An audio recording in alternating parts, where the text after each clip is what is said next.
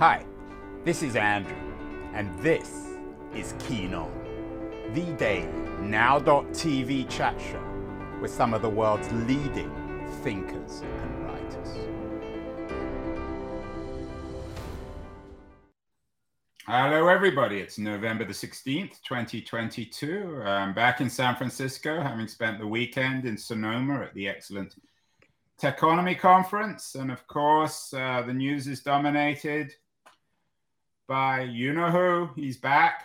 The man who describes himself as a winner is relaunching his attempt to maintain what he describes as his winning record, although many are more skeptical. Trump is back. He announced last night that um, he was running once again for president in 2024, but some people don't believe he is a winner. In fact, he is the new, not winner, but loser. Bret Stephens, who's been on the show, a conservative, writing in the New York Times, suggests that he is indeed finally finished. Uh, it's been said before. Uh, but Stephens says the ex president increasingly feels like the jealous, paunchy spouse. Uh, and the governor, that's DeSantis, like the attractive and successful neighbor. In other words, Trump is a loser. Uh, and Ed Luce, who's also been on the show, um, makes a joke of it uh, in terms of Trump being the Democrats' ideal. He writes with Trump, Democrats would win so much, people would get tired of winning. We are talking winning today in a different kind of sense. I'm guessing that my guest, um, Daphne Jones, is not a great fan of. Uh, of Donald Trump, nor am I. I don't want to make this a conversation about Trump himself, but it is a conversation about winning. Uh, Daphne has a new book out. It just came out yesterday. Win when you say, when, sorry, win when they say you won't. Break through barriers and keep leveling up your success.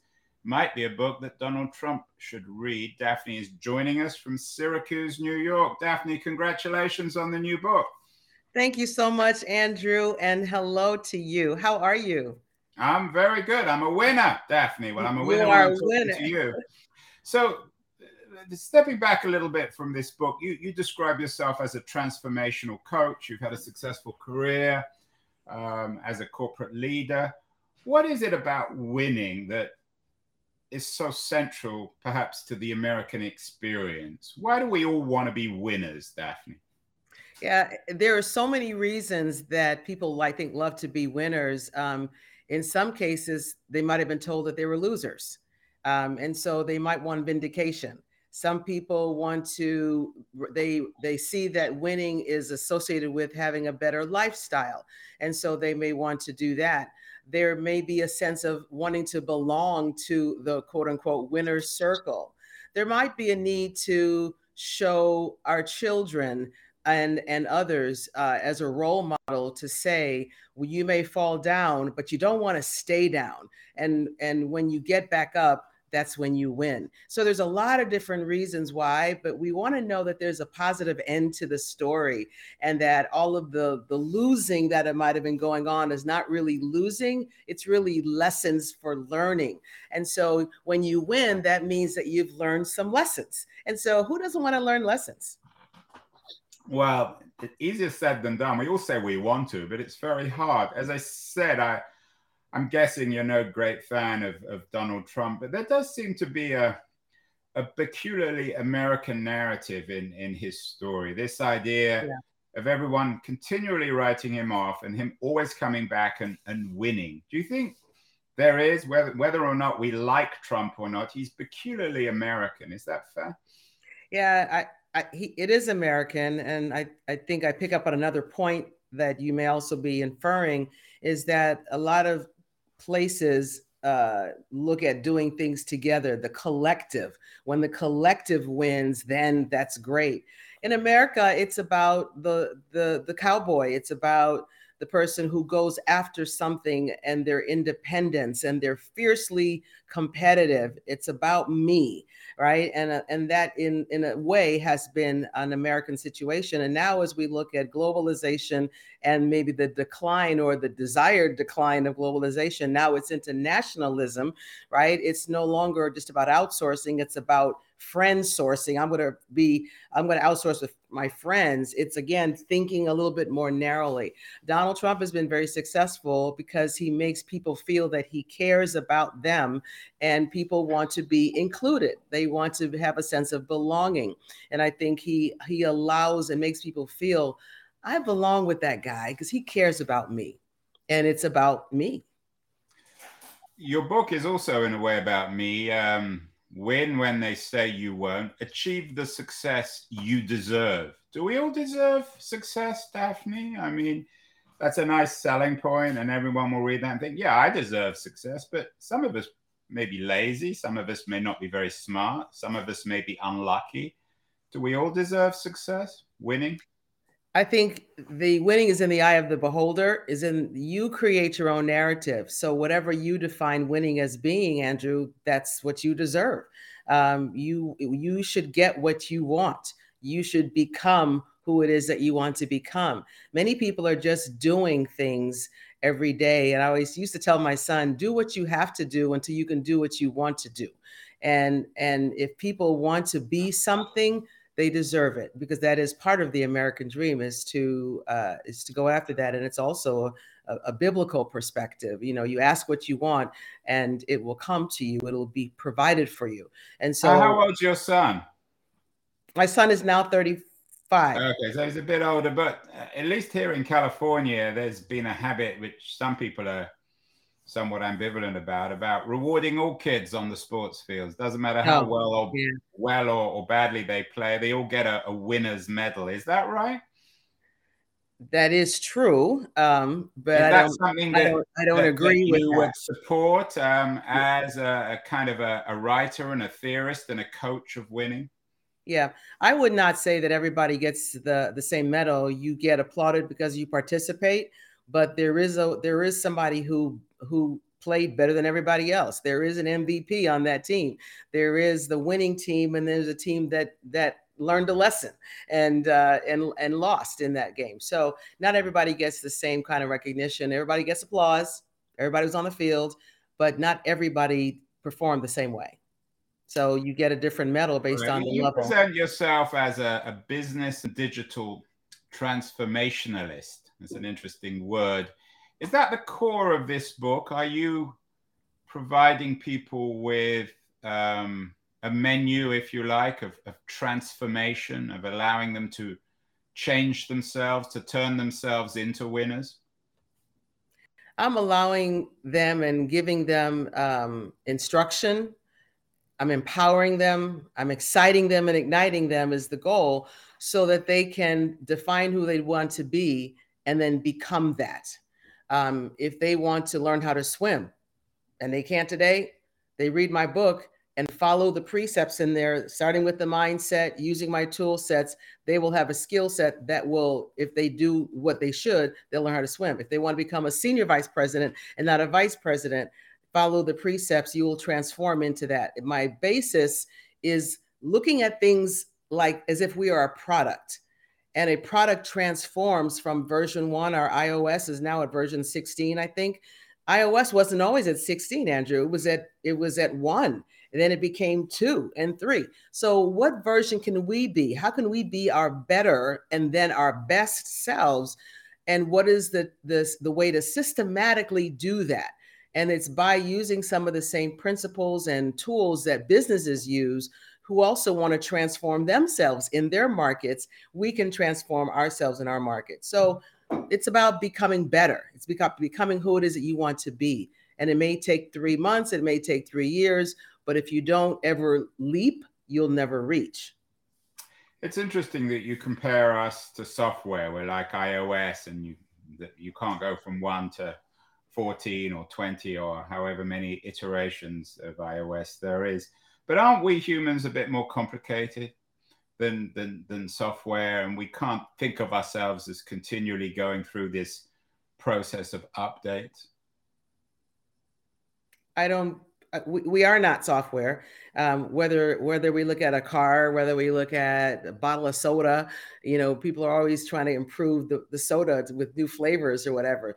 Um, the question is, how can we improve ourselves? And how can we use an example that allows you to use I, I, used to write code so i used to write applications and um, i don't think it's really different than when you're designing a house or you're designing you know a, a, a, a town um, you know you have to envision something in your mind and then you design a plan of how you're going to go after it and then after you design that plan you got to work the plan you know you plan to work then you work the plan and then something happens. Something hopefully miraculous or mystical or wonderful happens with that. So there is a human element and the book does not uh, pretend to do that this is a technology uh, uh, journey that you're on because a very large part of your journey is with your stakeholders it's it's with your it's with your role models your coaches your accountability buddies your sponsors your mentors your investors if you're doing a startup and so the human component is very much richly in there and and there's the thought about having a blind spot. The Johari window is something that I kind of emphasize that there are things that people know that you don't know about you, and you need to get that from them. And again, it's it's not artificial intelligence. It's it's you know augmenting your own intelligence. So yeah, people are not technology, but we can use a way and a methodology that a technology uses to get better ourselves with the human component included as I said, you are um, a transformationist. You've had quite a career. Uh, to what extent is Win When They Say You Won't a kind of veiled memoir of your own life? To what extent is your life a parable, if you like, for winning and of uh, particularly winning when they say you won't? Yeah, I, I've seen myself and many people not know what to do, not kind of get caught up Andrew, in the day to day dog whistles of empowerment. You know, you'll never be this, you'll never be that. I've even been separated from my team as a senior vice president because the I was supposed to get a certain size office, and the person that was in charge had an office that size, but didn't want to give it to me, and said, "Well, if you want that office that that you deserve as at at that level, there's one on the other floor upstairs where my team wasn't." And so all throughout career you, you get told that so it's it's not really thinly veiled i am very clear that it's my about my story. Yeah you use the term dog whistle. I mean for people listening uh, for watching it's obvious you're a black woman but for people listening you are a black woman. Um, when you use that phrase are you referring to racism and the way in which black women in particular um, uh, have to struggle perhaps a little bit harder. We've done a number of shows on that in in order to win because of the objections of whites, particularly well, not just white men, but white women too. Sure, absolutely. That's what I'm referring to. Sometimes they won't come out and say it, it's you use the word thinly veiled it's thinly veiled and it's thinly veiled in a whistle that not everybody will really pick up on and hear but except the person to which it's it's being directed. So yeah that's what i'm referring to. And it started when i was in in as a little girl. It started when i went in high school. It's been throughout my career. Some overt examples and some not so overt examples. And your your your you have did i answer did i answer your question about no you did. You did very well. The the four step edit methodology. You have four steps for becoming a winner uh, for overcoming all these all, all, all, all these problems. You have the envision design iterate and transform. I mean people who want the full full explanation of course need to buy the book. It's just out. Win when they say you won't. But very briefly, um, Daphne, do we have to do we have to begin with envision and end with transform, or can we sort of approach all of them? Yeah, it's like a, a train, you know, to go from the engine to the caboose, you've got to go through almost every every car on the train. And so you, you know, one can say that if you you already know where you're going, but that's usually where you begin. Um, you you ha- sort of have to have a destination what does success look like for you?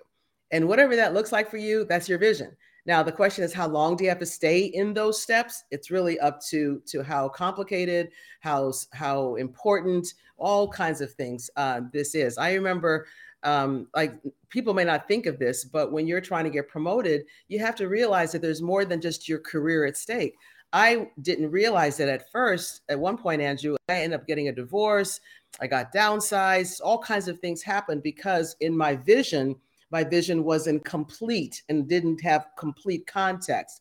And so you're in this envision stage and you think about there's your faith, your family, your finances, your your your fitness, and then furthering your career is important. So when you're in vision, I share with you all kinds of things you got to consider as you define your win.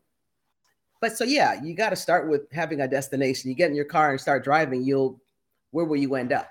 So envision is important. The the next thing, um, des- design is important to go through because you need to sort of have a plan. You're going to drive from here to California. Okay, so you know your vision, but how are you really going to get there? When do you need gas? What route are you going to take? Uh, what might the, the weather be like? What might the roads be like? So your design kind of kind of shields you and guides you and allows you to focus as to how are you going to get to where you're trying to go. Um, the iterate phase is where you got to put that plan into action. So yeah, I guess you got to go through that too because you know just having a plan and not doing it, you're just dreaming. And you know, it might be a nightmare, it might be a pleasant dream, but you don't wake up having done anything. And so the the iterate stage is where you test out your plan, see if it worked, and then you persevere. And in that section of the book, there's so many things that could stop us, office politics, um, people who are who are dressed up as a as a beautiful flower, but they're really a weed that are there to suck the life out of your your passion and your purpose.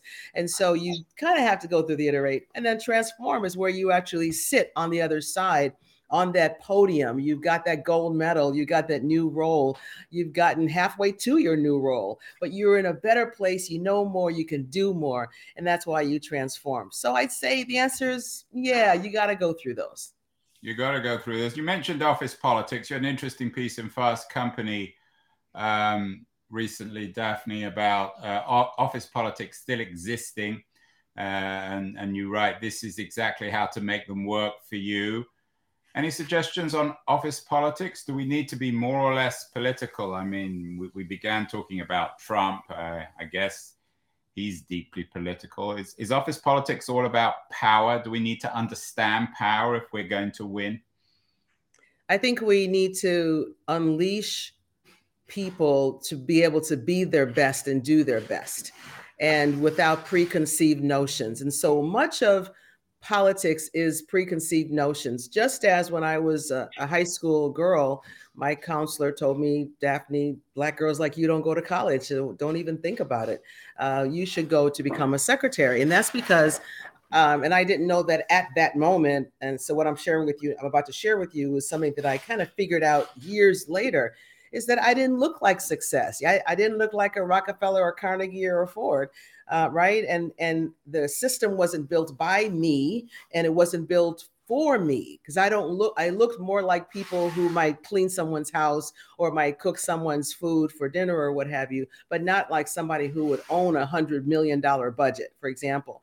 And so there are preconceived notions that we're brought up with as a, from a young child. We are fed seeds of misdirection, whether it's black girls don't become um, hedge fund managers or women don't do science or, or math those preconceived notions tend to kind of sit with people and they learn them whether it's against someone else um, or against ourselves. And so yeah it it it is something to be aware of in terms of office politics because you can get that bias or that paradigm that kind of blocks your your view from being able to see the real beauty and power of the people that are in front of you. So when a man eh, that which has happened to me and many women you just in a room of 50 women 48 will probably raise their hand. How many women have ever had a man who they said something the woman said something and 10 minutes later the man says something and he receives basically a standing ovation? And what does the woman do what does that do and she's looking at that guy who just took her idea and and in the in the boardroom and in the the leadership room the value that you add comes from your perspectives and your ideas. And so when someone takes that perspective and doesn't give you credit for it mm, there's a little bit of a power that could be lost you know because of the how much value did daphne add to this meeting today? You know but i did but john took it what do you do when that happens? And that's sort of what the office politics is all about. What about the role of community? Are we on our own here? You, your LinkedIn is very impressive. You write about the value of brand and of branding, of Twitter, of LinkedIn, and the rest of social media. Should we, when we want to win, should we be falling back on community or leaving community? Should we be falling back? Say that one more time. Should we rely on community or are we really on our own when it comes to winning? Should we be focused on branding ourselves on LinkedIn and Twitter and all these other platforms designed for individuals in a world where everyone wants to be a winner, everyone wants attention, everyone wants to stand out, everyone yeah. wants the applause you talked about in that. Yeah, meeting. yeah, yeah. Um, it's a great question, I think um, winning, you know, as the African proverb said, if you want to go fast, go alone, but if you want to go far, you got to go together. And I always say that we are not here by ourselves and we're not only here for ourselves. So my purpose is to teach wisdom to the world. I want everyone to be eh, you know at my age, I want people to be ahead of me. I want them to be 15 years ahead of me so that whenever I became an SVP, I would love to have my knowledge imbued into people so that they can be faster, better, stronger, earlier than I did. And so the sense of community to me, it kind of reminds me of Harriet Tubman. She's hanging in my office. Well, she's not hanging. Her, the picture of Harriet Tubman is hanging in my office. I hope she's not hanging in your office. Yeah, right. Um, and and in in that picture, it's it's her going forward. I assume that's north. She's going forward, and in her hand is a lantern. And under her arm is a shotgun or a rifle or something but Andrew, the, the great part about this picture is on the right side of her, she's got these enslaved people. Some have been injured, but she's got her arm extended.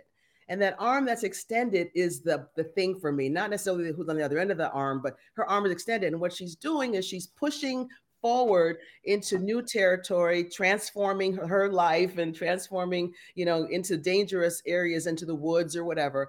But she's pulling people along with her. And so the sense of community to me is what that's all about.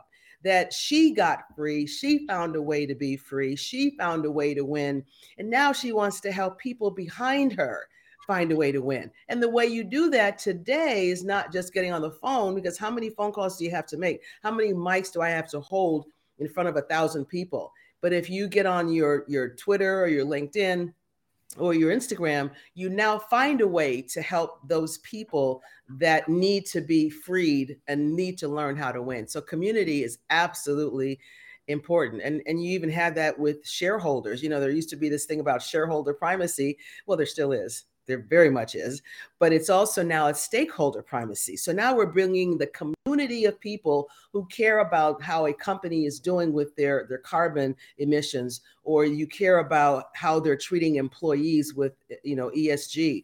And so there is a sense of community that cannot be denied. There are countries and companies who are would rather go it alone, but I don't believe if you go it alone that you'll go very far. Daphne, you mentioned earlier you have a, a son in his 30s. Is there a generational divide here in terms of winning and the idea of winning and the role of the workplace? We've had waves of quiet quitting and noisy quitting during COVID.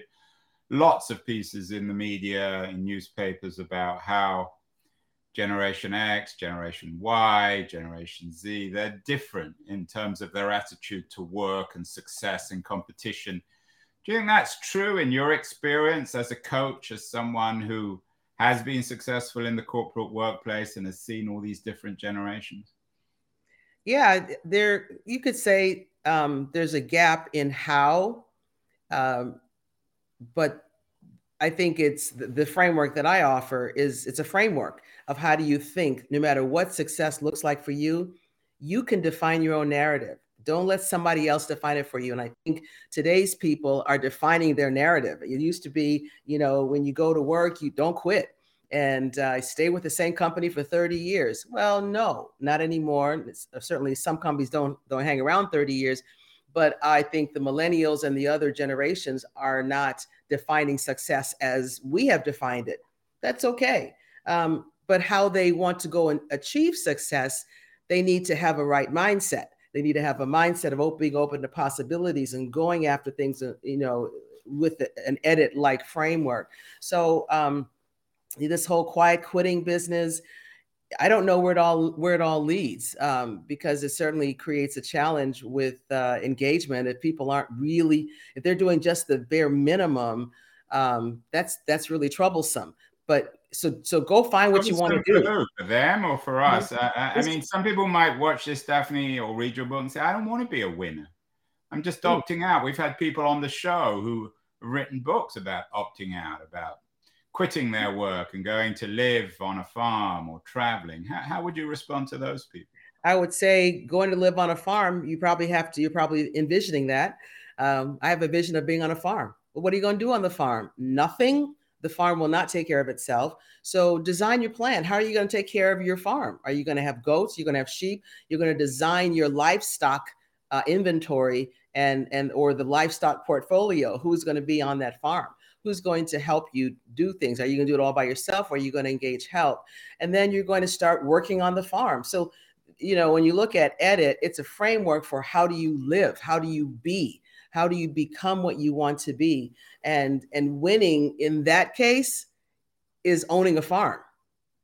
Everybody wants to do something and if they don't um, they will be like i think it, i forgot what show that was WALL-E where they just sit around and I guess they just hit a button. And yeah, we certainly think, don't want that. So everyone yeah, in their own way wants to be a winner, at least according to Daphne Jones. Wonderful new book out just yesterday. Win when they say you won't. Maybe something that Donald Trump should pick up and read, although maybe some of us don't want him to be a winner. It'd be great if he was actually a loser. That's another question. Daphne, congratulations on the new book. Um, what else do you enjoy reading? Where do you get your entertainment or your wisdom or your fun? wow, that's a lot there. Wisdom and entertainment are not happening at the same place for me. Um, but the the from a just a how do you just get better, smarter, more aware of things?